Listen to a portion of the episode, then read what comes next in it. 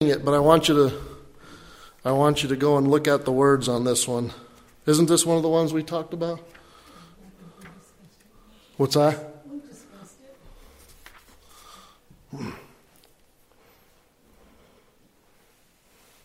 Have we? I don't think we sang it, have we?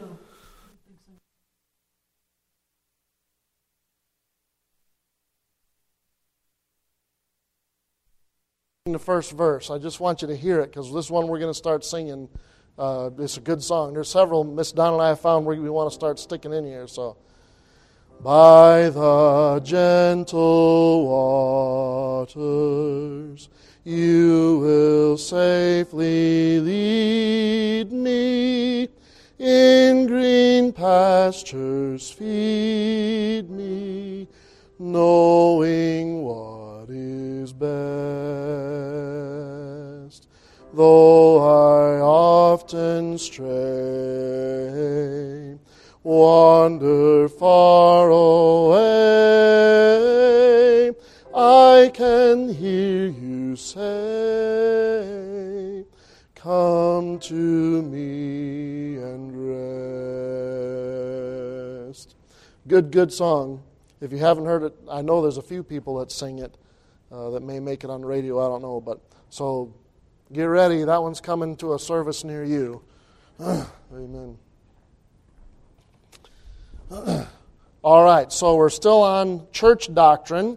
Just keep your Bible handy. We're going to be running through quite a few passages. Thank you, Miss Donna. I appreciate that.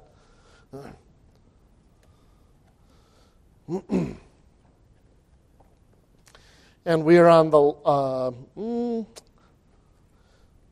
we're on the last section, so I think we're going to be two Wednesday nights on this, and then the Wednesday night after that will be the final. Y'all know what a final is if you've been in college. Some of you, are, some of you know what I'm talking about. Okay, Amen. No, I'm I'm being funny, but hopefully you've been paying attention. There's a lot of we've been doing a lot of really good, practical. Um, practical learning through this series. So, uh, just really, really good stuff. So, but now we're in the purpose, the purpose of a church. Our author uh, of the curriculum that we're using mentions that the Bible has, or God has established three institutions. I would dare say there's room, there's room to make an argument for three that he has instituted and others that he recognizes. Uh, when it comes to authority, but there are three institutions that it seems God has started. And the first one being the very first one he started, which would be the home. Okay, we're not going to spend time on that, but there's the home. In Genesis, early in Genesis, we begin to understand God in implementing civil government, and God does God has established government. And then of course the third institution would be the church. Okay? So the home government and church. And uh, I like the way he puts it in basic terms. The purpose of the home is to provide, the purpose of the government is to protect. And the, well, actually, it's to protect and praise, but we don't have to get too detailed on that. And then the purpose of the church is to perfect, and not meaning not to make perfect, but to help grow, to help mature. Um, and this part, this last part, is what we're going to be talking about, is the God's purpose for his churches. There are purposes. God has given stated purposes in Scripture about what the church is to be doing. Okay? Now, one of the things I want to talk about to begin with is uh, what the church is not told by God to do, but it seems a lot of people think that's what churches are supposed to do. Okay? And there's a lot of those. And this first one might catch you off guard. Okay? Um, we are not we are not, the purpose of the church is not to save the whole world. That's not our purpose. Our purpose is to be a witness to the whole world, but not to. As a matter of fact, the moment we begin, we begin to say that the purpose of a church, or purpose of churches or the kingdom, is to make sure that everyone in the whole world becomes a part of our dominion, we get into some scary doctrine.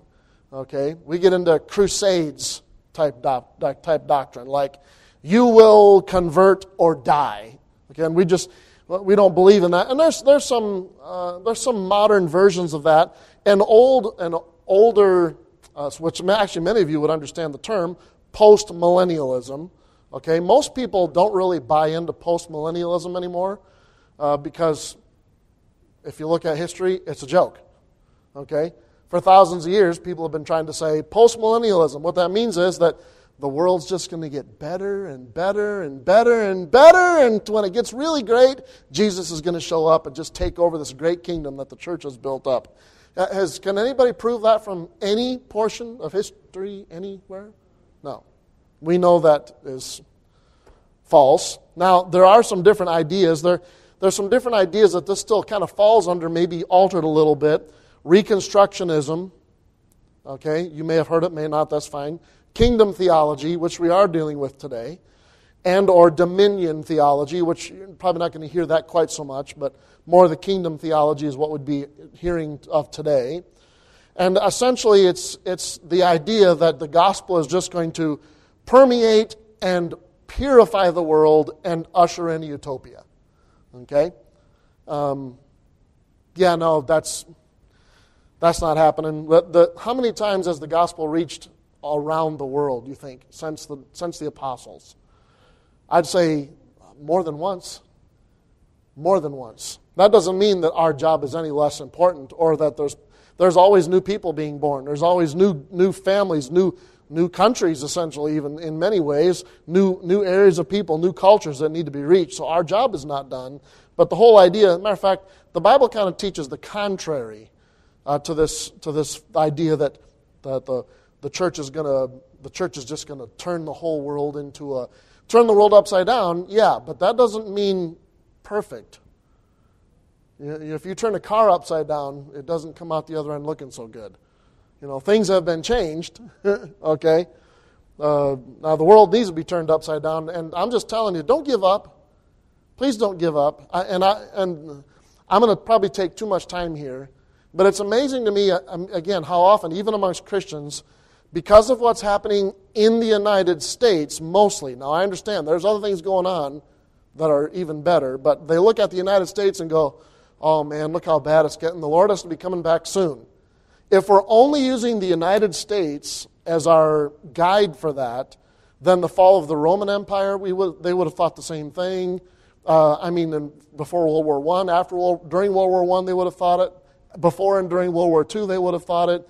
Things have been this bad and worse worldwide. Now, there are some interesting things. And again, I don't believe anything has to happen for the Lord to come back.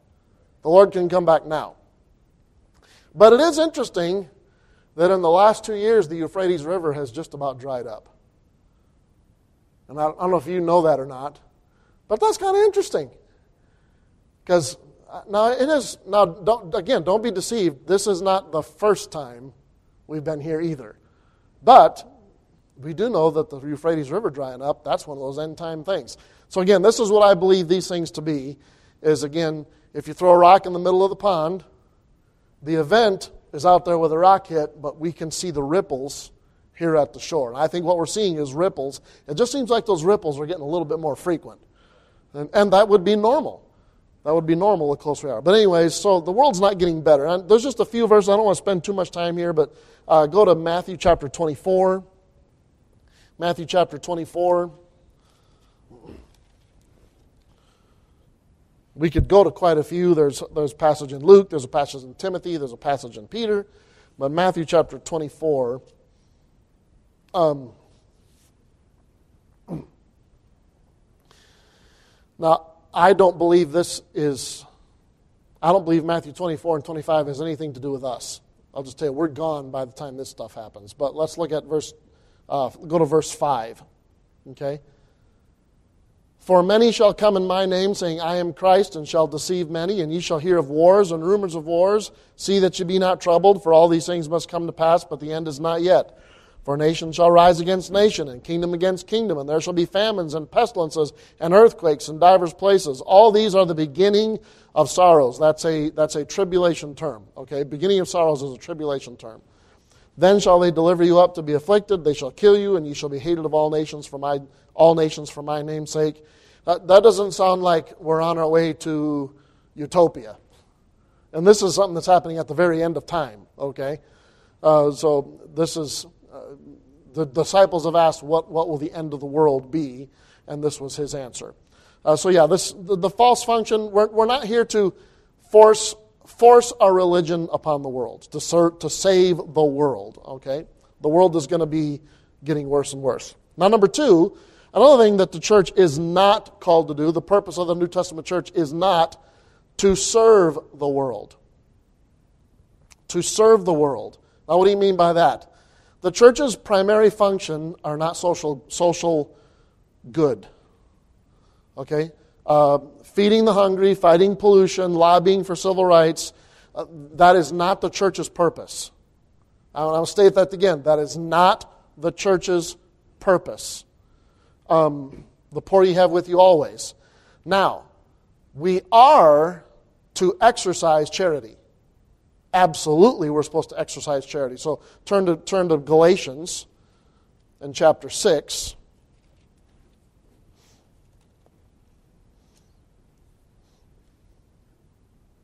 Galatians chapter 6, look at verse 10. As we have therefore opportunity, let us do good unto all men, especially unto them who are of the household of faith. So ch- churches are not to be uncharitable. We're supposed to be involved in doing good to those around us. Um, certainly, a church should be looking for opportunities to do good um, to those around them, but that is not our purpose. Okay, the church's purpose is not social goals. We're not social reformers. We're not social justice warriors. That is not the church's purpose. Although, again, I, I would dare say, I'm telling you right now, you want to be a light for Christ to the lost world, this is the best time of year to do it. Because while we enjoy this, and many other people do enjoy Christmas, there's a lot of people who can't stand it. It is nothing but sorrow and, and pain for them, horrible memories. They want nothing to do with it. it. Just another time to go out and party and get drunk and maybe have time with friends, and that's it. Um, this is a time for us to be charitable in a way that brings glory to God, not brings glory to me. Okay? So, we're not to, our purpose is not to save the world. Our purpose is not to serve the world. And this is kind of a build up on the first one uh, but this is our, our purpose is not to subjugate the world, to subjugate. Uh, if you want to start talking about religion and the use of power, the last 2,000 years is a pretty good example of why that doesn't work. I mean, uh, if we can look at uh, the, the, Catholics and the Crusades, the, uh, the, not, the Hitler, Hitler loved using Christianity as his little uh, extra support for doing what he was doing. He was not a Christian by any stretch.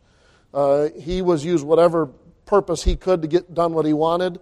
And there's been much more of that. Much, much more of that. And I'm just telling you, even us as Christians can get involved in some of that stuff politically when we want our government to pass laws that benefit us that truthfully the government shouldn't have its fingers in to begin with.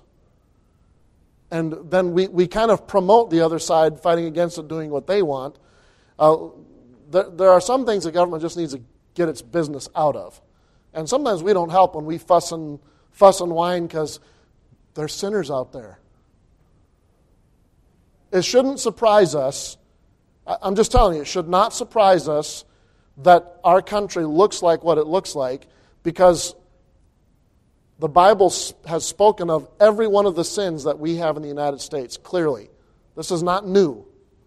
This is not new. And those people didn't live under a system of government where they could actually push to pass laws against it.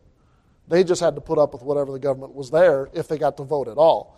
So we're not here to subjugate. Um, the last thing I want, so separation of church, church and state, it's there. That is a two-way street. Okay, so it's in Mark chapter 12. Is just we'll use that verse right now as our uh, basic one. I, I'm not going to do a full expose on the separation of church and church and state. Okay, Mark chapter 12, verse 17 is just the simplest, simplest verse to put under this heading. And Jesus answering said unto them, verse 17, Render to Caesar the things that are Caesar's, and to God the things that are God's. Okay, there is a distinction between the two. Um, the Lord's churches are not to control nor attempt to control the affairs of society through governmental power. Okay? Did you hear that? We are not to control nor to attempt to control the affairs of society through governmental power. You cannot legislate Christ. And that's not our job. Okay? Now, also, the other way around, and I'm not going to get into that, separation church and state also means that we do have a freedom of religion. The government can't tell us what religion we should pertain, we should attain, or um, my brain just went out, but we should hold on to. Okay, we have the right to worship how we want. So, um, certainly, we can influence, and we should influence government to choose good, make good decisions. We should obviously call sin sin. We should uh, pray for our pray for our governmental leaders. Uh, I, have been finding out there's a time when the, the Idaho pastors go and visit our, our congressmen and senators and re- representatives, and I want to be a part of that. I want to go and in, have an influence there. But there's, there, there's no authority. I should not seek to control government for Christ's benefit. Okay, that, that's, that's just not in there. The government has its own. Now, listen, that doesn't mean as a citizen, American citizen, you need to vote. You need to vote. As an individual, as a citizen of the United States, you need to vote. Okay? But this church should not be exercising church power. You hear what I'm saying? To try to control the affairs of men through the government. That's, that's wicked. Who, there's only one entity in all of time that has ever changed man, and it's not church, it's Christ. So, what do we need to be involved with? Preaching Christ. Amen. Now, it doesn't mean I'm, I may not preach some things from the pulpit, like, uh, you know, abortion is murder, but it's a sin like any other. It can be forgiven, but abortion is murder. We shouldn't head down that road, but all those things. All right, so, not to save the world, we're not to serve the world, we're not to subjugate the world, and we're not to simulate the world. Okay? John 15, so turn to John 15.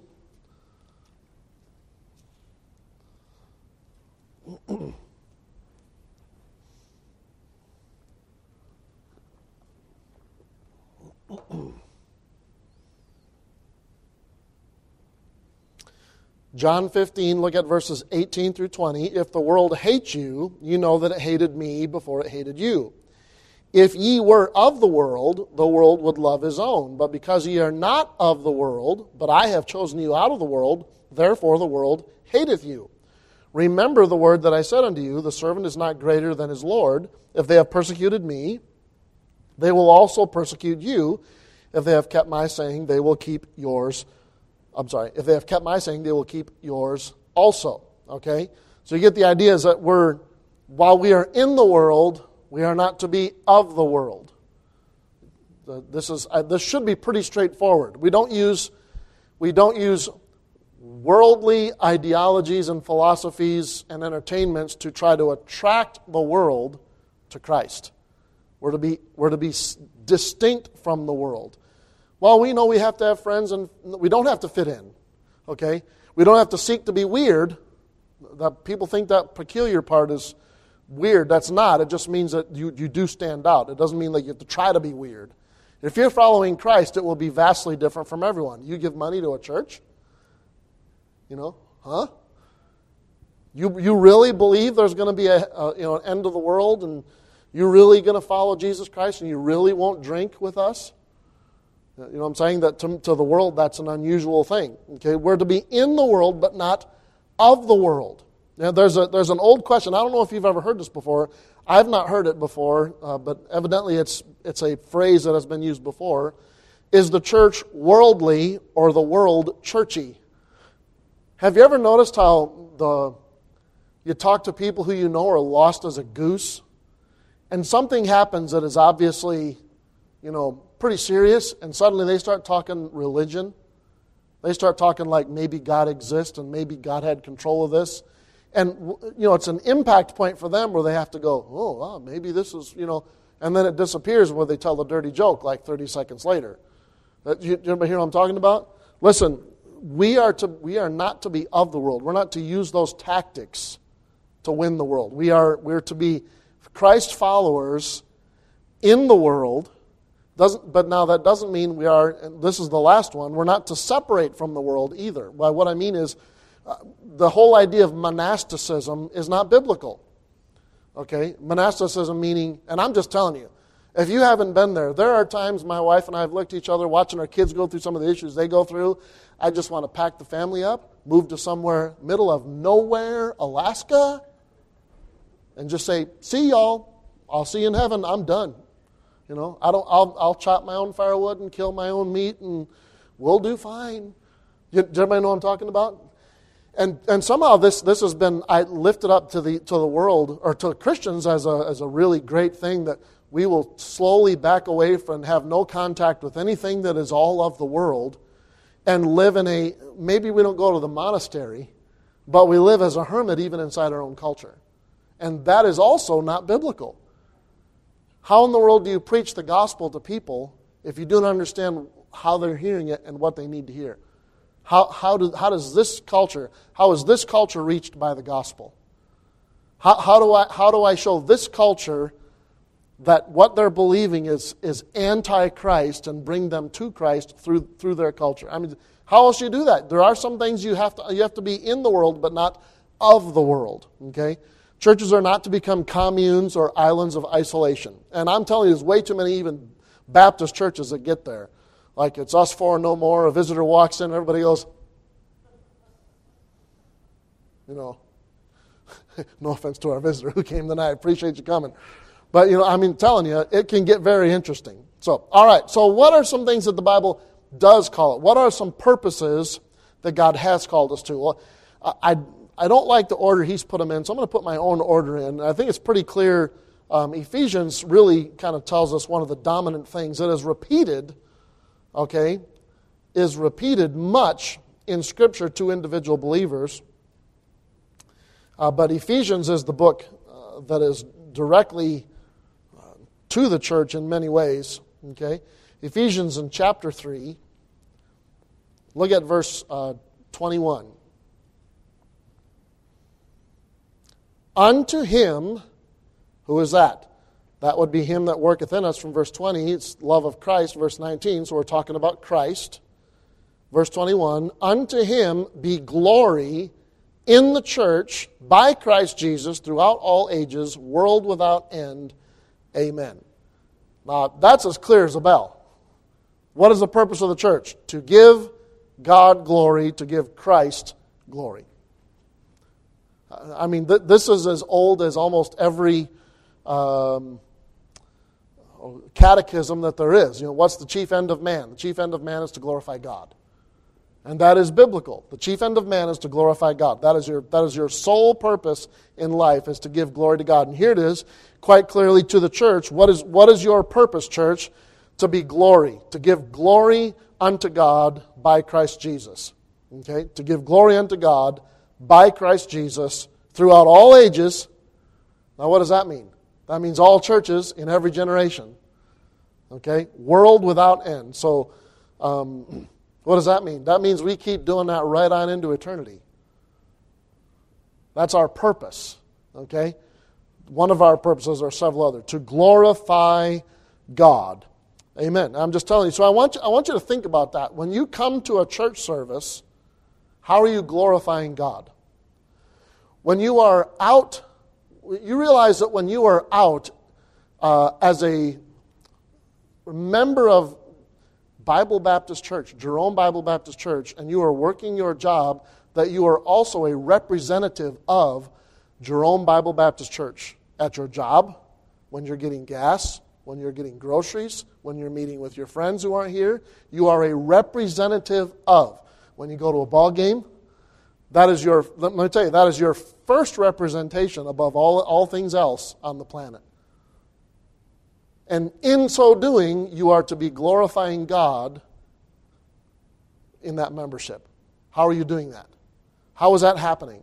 When we gather together, when we sing, you should be glorifying God. That's why I make all this, that's why I keep saying that. Listen, we are not the audience, He is the audience.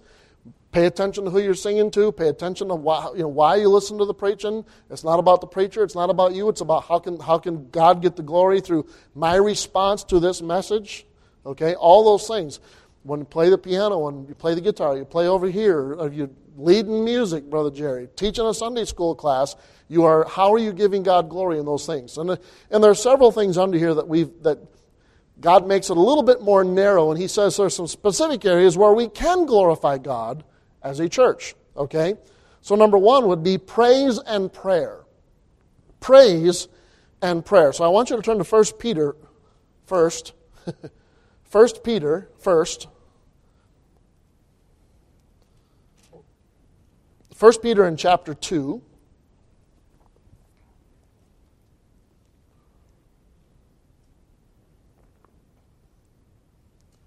First Peter in chapter 2, if you will, go down to uh, verse 9. but ye are a chosen generation, a royal priesthood, and holy nation, a peculiar people that ye should show forth the praises of him who hath called you out of darkness into his marvelous light. One of the ways that we as a group, as a church, are called to give glory to God is through praise.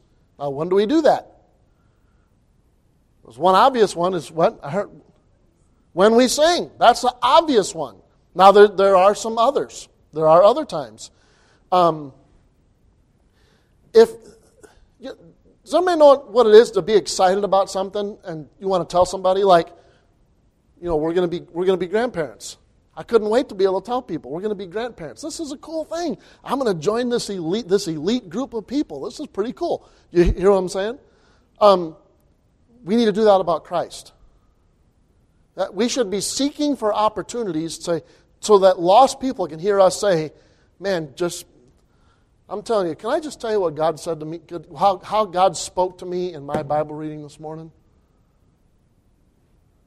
I, it was interesting talking. Talking, I, I went to see the I went to see the doctor, and I just in the casual conversation, we both ended up sharing how the Lord had used a particular event with each other recently. It's just interesting. The world needs to hear that. Why? Because they hear all sorts of, oh, God's not real. If God was real, or if God cared, He would. And we get all bound up and tight worried about that stuff. We got to be bold about that. Look, people need to hear God is real and He has been doing stuff. Now the problem is, is we get so involved in our own stinking pride and selfishness, leading us to be unthankful that God is doing, doing, doing, and it's just going shing, shing. There's some days we ought to just recognize our attitude stinks and the very, the very thing we can be thankful for is that God hasn't killed us. I'm just thankful God's letting me breathe air right now. I'm just telling you because my attitude. You hear what I'm saying? Praise and prayer. So turn to John 14. John 14. Well, we might be three or four weeks on this passage. I was wondering, I tried to set myself a goal and I wasn't even sure I could get there, so we'll see. John 14. There was a lot of scripture to walk through here. John chapter 14, look with me at verse 13. Okay. And whatsoever ye, okay, so notice that he's talking to his disciples and he's speaking in the plural. Whatsoever ye shall ask in my name, that will I do, that the Father may be glorified in the Son. If ye shall ask anything in my name, I will do it. So you see there, prayer, one of the ways that a church can, can see God get glory is through their prayer life. Okay? Churches, churches praying. What are we praying for? Well, I'll give you a really good one. We were just recent, and again, I've got to be careful. We're on live stream, but we were just recently praying for that, that missionary that had those two government things that, that had to be approved so they could even maintain their ministry in a country that is very much anti Christian. And while other missionaries are not getting that approved, they did. Praise the Lord. That's amazing. That is, that's, I mean, you're, so you're looking at a government promise that they can function as missionaries until 2028. April of 2028. That is awesome in a country that essentially is closed down right now. I mean, that's just, that's, that's astounding. So praise the Lord. Listen, in our prayer life, and I, I, I think we, we, need to, we need to give this more credence as a church that churches have prayer requests. Not just people, churches do. Churches do. And we, and we need to start thinking about that. We need to come in, we need, and I would challenge you as a group. So think about not like prayer time, not just what you have prayer requests for. Not that that's wrong, but what, what are some things our church needs to be praying for? And I'm telling you, there ought to come some real obvious answers to you after a very short amount of thinking. Our church has some needs. Church has some needs. And so I, I, challenge you uh, in your, in your prayer life, go home and say, how can, how can I help our church see glory to God through church prayer requests? Amen. And if you have any trouble coming up with some, you come see me, I'll give you lots. Not pastor's requests, church's requests. And one more, Hebrews chapter 13. Hebrews chapter 13.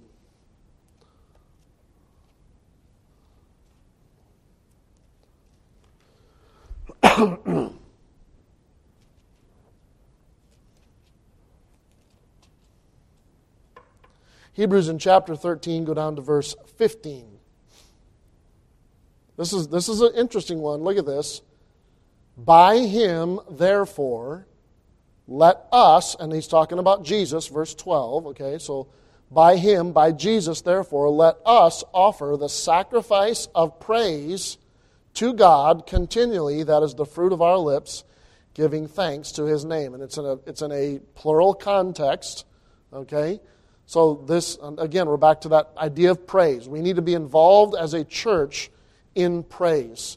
Um, praise for our church, I'm sorry, praise for the things for our church event. Pray, praise with each praise to each other about the things the Lord has done in us and through us and how He's and even simple things like um, you know sometimes the Lord answers. I'll, I'll just I, I, had a I fasted for three days two weeks ago, and out of three days of fasting and prayer, the Lord's answer was clearly clear as a bell.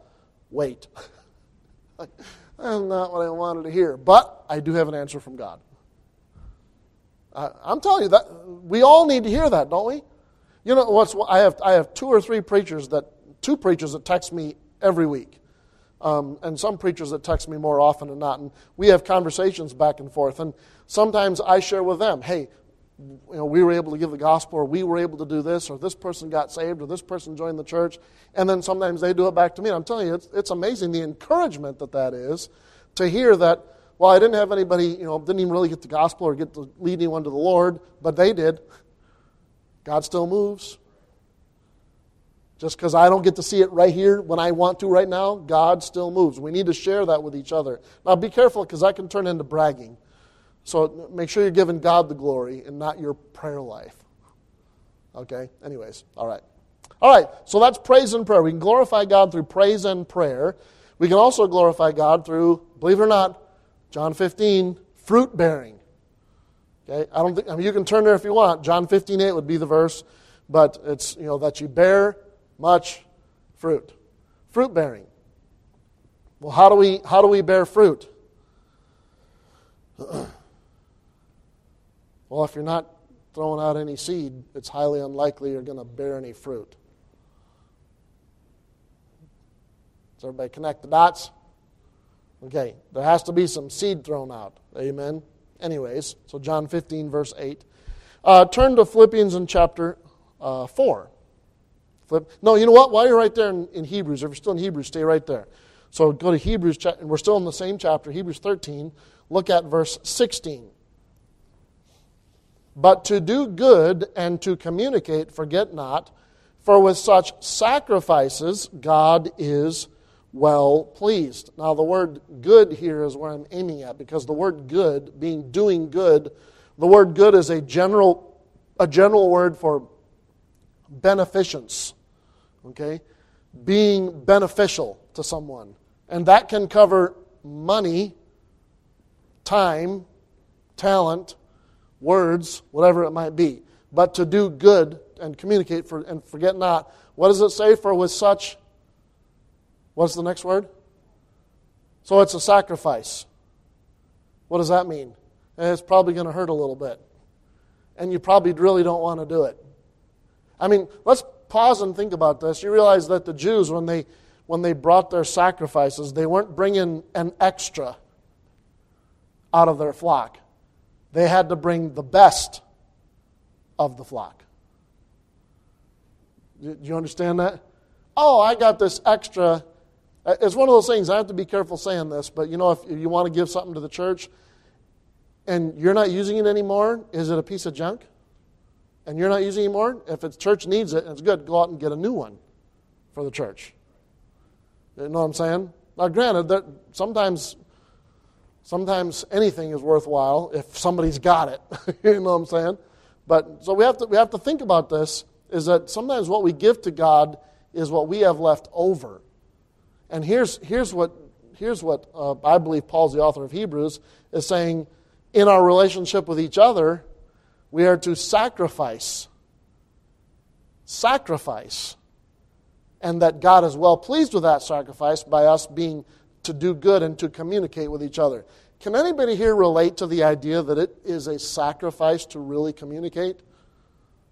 You know, it's funny how many of my friends I talk to, all of us pastors, and we all really wish we would talk to each other more. And you know what we all say? I'm just not really good at communicating. All of us. I have yet to talk to one preacher who's like, you know, I am so great at this. I mean, my own pastor, I love him to death, and every time we get off the phone, we, we both agree we have got to talk more. And we don't do it. Why? Because it, you have to get out of yourself and sacrifice your time to listen to someone else. Amen. To do good. So, one of the ways that we can, and I don't know if I stated this clearly, but one of the ways you give glory to God is giving. Is giving. And I'm not just referencing money. We're gonna, we can get there, we obviously but as giving. Turn back to the book of Philippians. We're still under this topic of giving.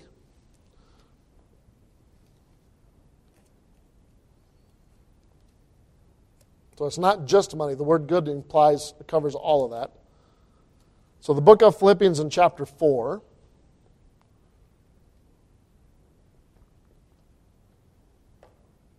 Paul, in reference to the, the work of the uh, Philippians, some of the stuff that he'd been dealing with them with. So Philippians in chapter 4, go down to verse 16. Matter of fact, let's start in verse uh, 14. Philippians chapter 4 and verse 14. Notwithstanding, ye, the Philippian church there, have well done that ye did communicate with my affliction. That means actually helped. Okay? Now, ye Philippians know also that in the beginning of the gospel, when I departed from Macedonia, no church communicated with me as concerning giving and receiving but ye only. For even in Thessalonica ye sent once and again unto my necessity, not because I desire a gift, but I desire fruit that may abound to your account. But I have all and abound. I am full, having received of Epaphroditus the things which were sent from you, an odor of a sweet smell, a sacrifice acceptable, well pleasing to God. Amen. Churches need to be involved in giving especially when it's around the, the idea of the, the advancement of the gospel. And that's, that's the context here is the, the church at Philippi saw that Paul had need in reference to the advancement of his preaching of the gospel. And it's, Paul says, You sent once and again. Well, what did they send? We don't know. Maybe they sent money, whatever it was, it was financial help. Maybe they sent food. Maybe they sent trade goods. We don't know. Whatever it was, it was, it was to help him in a financial way. And uh, praise the Lord. I, I, thank the Lord that we're able to be involved uh, with our missionaries. And uh, if, if you're interested, I know of one of our uh, I know of one of our missionaries who has a Bible college where sixteen hundred dollars would pay to would pay to put a mission uh, one of their seminary students through for a year. Food, board, the whole bit the, the whole bit, 1600 bucks would pay for room and board and, and, and the college, the whole thing for the whole year. 1600 bucks. Like 1600 bucks, I think, is one payment at Heartland. that other country, you know, things are a lot cheaper. I'm saying, you know, if you want to be involved in that, great. Praise the Lord. That would be an amazing thing. So, giving. Be involved in giving. One of the ways that a church can glorify God is through their giving. Turn to 1 Peter. 1 Peter in chapter 4. Another way that a church can be involved in glorifying God is through preaching and ministry. Preaching and ministry. Man, you all have got to listen faster. We're almost out of time. 1 Peter in chapter 4, go down to verse 11. If any man speak, let him speak as the oracles of God. If any man minister, let him do it as the ability which God giveth, that God in all things may be glorified through Jesus Christ, to whom be praise and dominion forever and ever. Amen.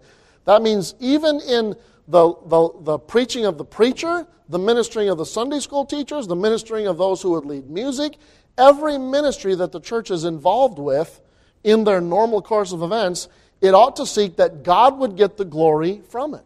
That's, that's the purpose of the whole thing. And i tell you, it's, it's a, that's a hard one sometimes for us to contemplate and make happen. Because it's only by God that that happens.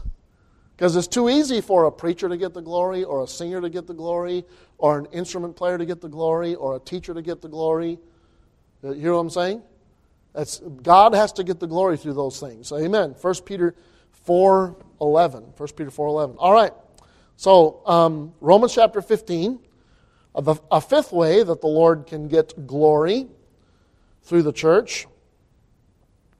And this is, uh, our, our author has it down as love. Um, I think that's a bit short of the mark on what this verse says, and I think you'll understand what I mean. So, Romans in chapter 15. Go down with me to verse 5 and 6. So, Romans chapter 15, verses 5 and 6. Now, the God of patience and consolation grant you to be like minded one toward another according to Christ Jesus, that ye may, with one mind and one mouth, glorify God, even the Father of our Lord Jesus Christ. Wherefore, receive ye one another as Christ also received us to the glory of God. And I would encourage you, go back and read the verses prior to that. And it's talking about, it is talking about love. But it's talking about love that produces unity. A, a, selfless, a selfless desire to function as a body and not to become and be my own individual. Not that, uh, you know, I'm just going to come in and do my thing and get out of here, okay? No, it's, it's seeking to work together, to be like minded. Amen. Like minded, that we with one mind and one mouth glorify God. I mean, it's, it's, let me tell you, it's super easy to sit there and everybody sing and start picking around all the voices that you can hear. Oh, man, don't know why they're singing. They can't carry a tune in a bucket. They don't even know where the bucket is, man. so, all the while people are trying to lift up glory to God, you're over there going, I think that person's trying to sing harmony. You know what I'm saying? You hear what I'm saying? I, what we ought to do is encourage everyone sing out good and loud. Why? Because we're giving glory to God. Some people can carry a tune in a bucket, and they got multiple buckets. And there's other people, yeah, maybe they can't find the bucket, but God's the audience. And you know what He hears? He hears what's coming from the heart. And if the heart is too much clouded by what I'm thinking of outside the building, inside the building, evil about those around me, even good about those around me, you know what I'm saying? And not trying to give Him glory. Amen. Amen. So function as a unity. So uh, it's I'm going to call this Christ-like selflessness. Our author says love. It would seem more like Christ-like unity, that selfless unity. It's hard to explain here, but you see, you see what I'm saying from the passage. It's more than just love. I mean, and I understand Christ-like love would probably define it. All right, number six. Number six. Uh, another way that, and you're not going to like this one, but it's in here. Another way the church can give glory to, glory to God is suffering. So 1 Peter chapter 4. Now, I will say that there are some Christians who seem to have a, suffer, a persecution complex. You know, like everything that happens everywhere is anti Christianity persecution all the time. And they turn it into that. And their, their whole spirit is, oh, the government, oh, everything's against us. And how does God get the glory from that? Oh. Because everybody wants to be a part of that religion. You know what I'm saying? Are there bad things going on in the world? You know what? We're not in a country where they're taking Christians out and shooting their brains out because they won't deny Christ. As a matter of fact, all of you probably ate what you wanted. You drove, you drive what you want. uh, you go where you want, you bought the house you want, you have a job that you may not want, but you get a different one if you wanted to. You wear the clothes that you want. You can still speak what you want most of the time. And there's even some places where they say you can't, you still can. Uh, you hear what I'm saying? But, but there is a time when there is suffering, and we do know that this happens in the world. So 1 Peter in chapter 4, we're going to read two verses here. Look at verse 14. If ye be reproached for the name of Christ, happy are ye. For the Spirit of glory and of God resteth upon you. On their part, he is evil spoken of, but on your part, he is glorified. Look at verse 16. Yet if any man suffer as a Christian, let him not be ashamed, but let him glorify God on this behalf.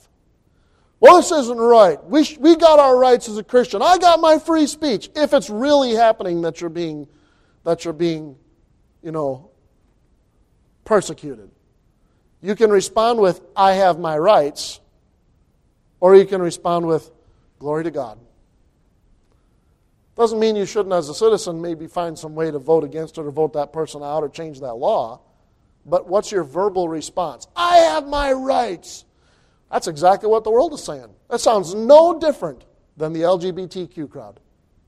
The argument is exactly the same. I have my rights.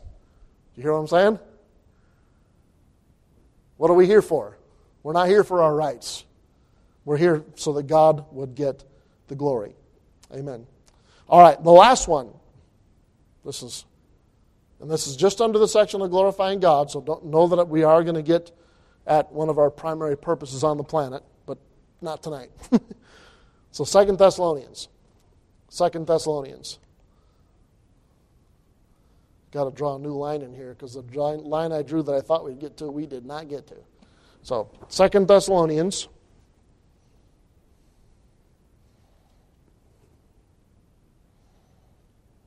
chapter 3.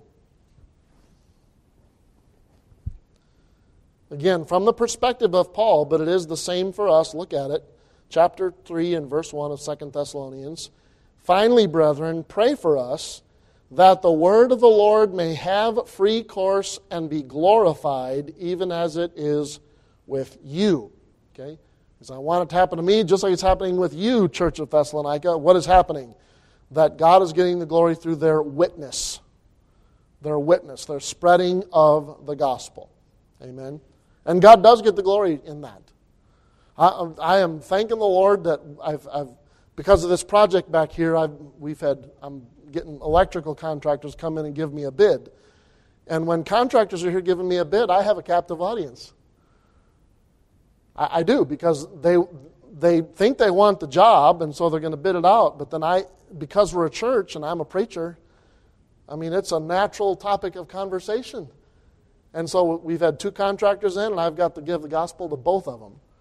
And I'm just thanking the Lord for that. I'm just saying, man, that is, that is of the Lord that God would create a situation where when that electrician walks in, he is sensitive to spiritual things because he's in a church.